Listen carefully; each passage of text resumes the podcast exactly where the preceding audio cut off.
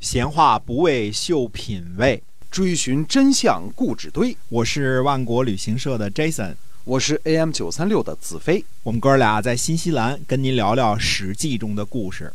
那么上回说呢，这个燕国有个大臣呢叫错毛寿呢，对燕王哙建议说，应该呢。呃，让位给子之啊，让位给子之，成就一下呢。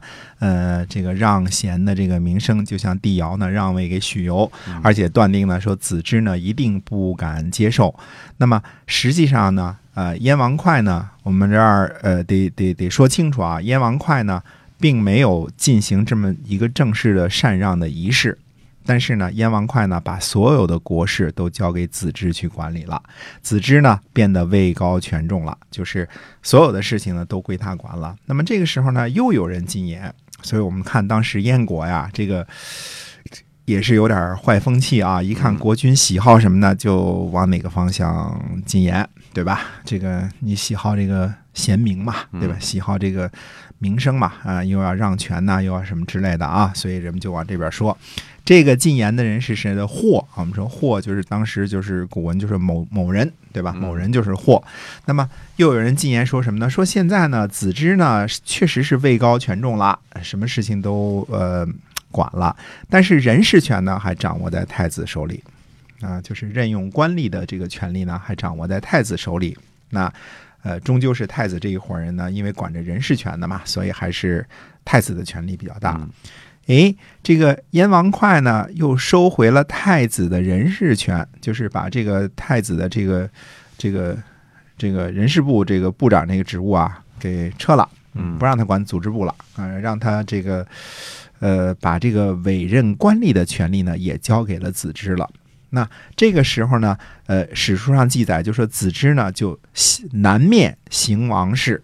啊，南面坐北朝南，嗯，对吧？行王事就是，呃，所有这个王的决定呢，他都做，对吧？等于成了实际上的燕王了，嗯，成了实际上的燕王。这个燕王哙呢，年老不理朝政，就实际上变成了臣子了，成了一个顾问了，对吧？实际上的杀伐果断的所有的这些权利呢，都成了这个子之来管理了，所有的国家大事呢。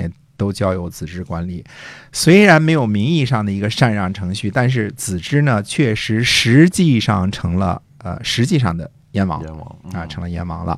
那么子之呢，管理燕国呢，一共管理了三年，结果呢，导致燕国这个出了乱子，出了什么乱子呢？就是这个。燕国的这个太子平啊，和将军士备就准备呢谋划攻击一下太子啊。那么两人就商量说：“这这不像话呀！这个这个本来是个是个丞相是吧？这怎么现在当起王来了，对吧？那么这个。”齐国这个时候在这个事件当中呢，扮演了很不光彩的角色啊。那么齐国的助将呢，对齐宣王建议什么呢？他说，如果燕国呀发生内乱的话呢，我们就趁机攻打，一定可以拿下燕国来。这样呢，就能呃把燕国给干掉了。那么齐宣王呢，于是呢就派人去跟太子平联络，说了，他说呢，寡人呢听说太子的大义了，想要废私立功，申明君臣大义啊，明父子之志。那么寡人呢，国家很小，帮不上什么忙，但是一切听从太子的召唤啊。那意思就是说，有什么需要我帮忙的，您尽管言语啊。这个给太子这个鼓劲儿啊。那么。可能是这个太子啊，有了这个齐宣王撑腰啊，觉得那么大的一个齐国啊，在这这儿帮着我忙呢，所以就不怕了。那么太子呢，就集合人和将军士备呢，一起包围了国君的宫殿，进攻子之。但是呢，没有成功啊，这个呃没打赢啊。将军士备呢，呃，又反过来呢攻击太子平。那么结果呢？呃，这个将军士贝这个人看来是挺反复无常的啊。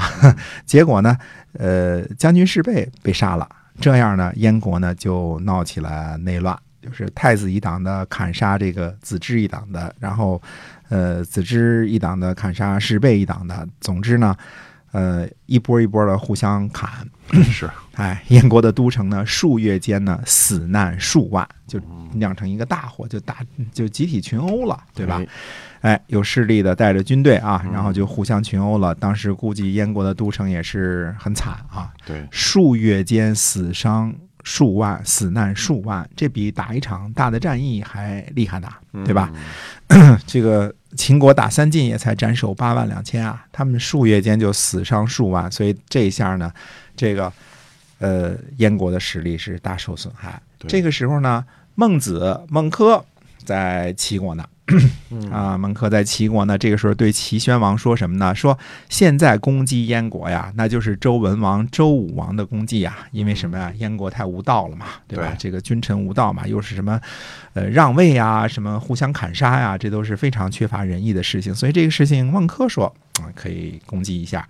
于是呢，呃，齐宣王呢就命令张匡啊，这个张匡前面我们讲过，这个大将啊，跟这个呃跟这个。打仗的时候，这个出击过，跟秦国也对过仗啊。那么率领着五个都市的军队进攻燕国，燕国的士卒呢无心打仗，城门都不关。嗯嗯，所以等于等于齐国人呢，等于入了无人之境，就随便到哪个城门也也没有士兵守着，然后城门也不关着，然后直接就进去了。燕王哙呢死，燕王哙这个在这个齐国进攻的时候呢死了。子之呢逃亡了，那么这个历史上呢就称这件事情为子之之乱啊。太子平呢也应该是死难了，所以子之逃了，燕王哙死了，呃，太子平死了，然后呢，呃，都城呢被齐国人占领了，燕国的宗庙里边的宝贝，什么这个鼎啊，那个那个那个壶啊之类的哈，这个各种玉器宝贝全都被运到临淄去了，啊，运到齐国去了。那么这件事情，这个在公元前三百一十四年啊，一三年三百一十五到一百三三百一十四年之间的这段故事呢，实际上是整个我们说战国时期的唯一的一次反动，就是君让臣。啊，主动的啊，这个这个为博取名声啊，让你这个当当燕王，然后呢，最后导致那太子肯定不干呢，心想老爸你让我可不想让，对吧？本来是我的嘛，那 对呀，所以就勾结这个这个这个将军呢，准备这个杀了子之。那结果呢，又有齐宣王在背后捣鼓，捣鼓呢，先让你乱乱了之后呢，然后从从而进攻呢，杀了你。我们看这个跟原来这个这个。庆丰杀崔杼的这个故事差不多啊，是吧？啊，基本上差不多吧。就让你们自自个儿家内乱，内乱自己，呃，先砍杀完了之后呢，那然后我就派兵过去，直接给你灭了就得了。嗯，所以是基本上是这么一段故事。那好了，呃，齐国呢，基本上要把燕国灭了。那么，呃，这个时候呢，呃，其实呢，呃，最后的是谁呢？是赵武灵王的一个措施呢？